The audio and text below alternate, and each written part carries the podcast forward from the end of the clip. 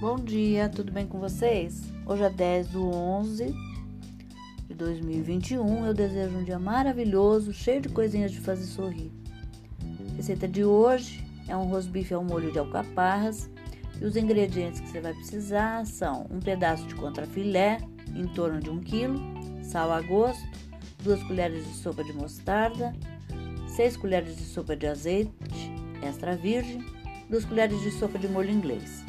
Para o molho, você vai precisar de uma colher de sopa de azeite extra virgem, uma colher de sopa rasa de amido de milho, uma xícara de água, duas xícaras de chá de vinho tinto seco, 100 gramas de alcaparras. O modo de preparo: amarre a carne com barbante para que não perca a forma. Misture o sal, a mostarda, duas colheres de azeite e o molho inglês. Aí você esfrega metade desse tempero em toda a carne, reserva o restante do tempero. Cubra e leve à geladeira por 30 minutos. Aqueça o azeite numa panela grande, doure a carne virando-a e sempre para todos os lados iguais, que fiquem iguais, dourados de todos os lados. Retire do fogo, coloque em uma assadeira untada pincele com o restante do tempero e leve ao forno a 170 graus, pré-aquecido, por aproximadamente 40 minutos.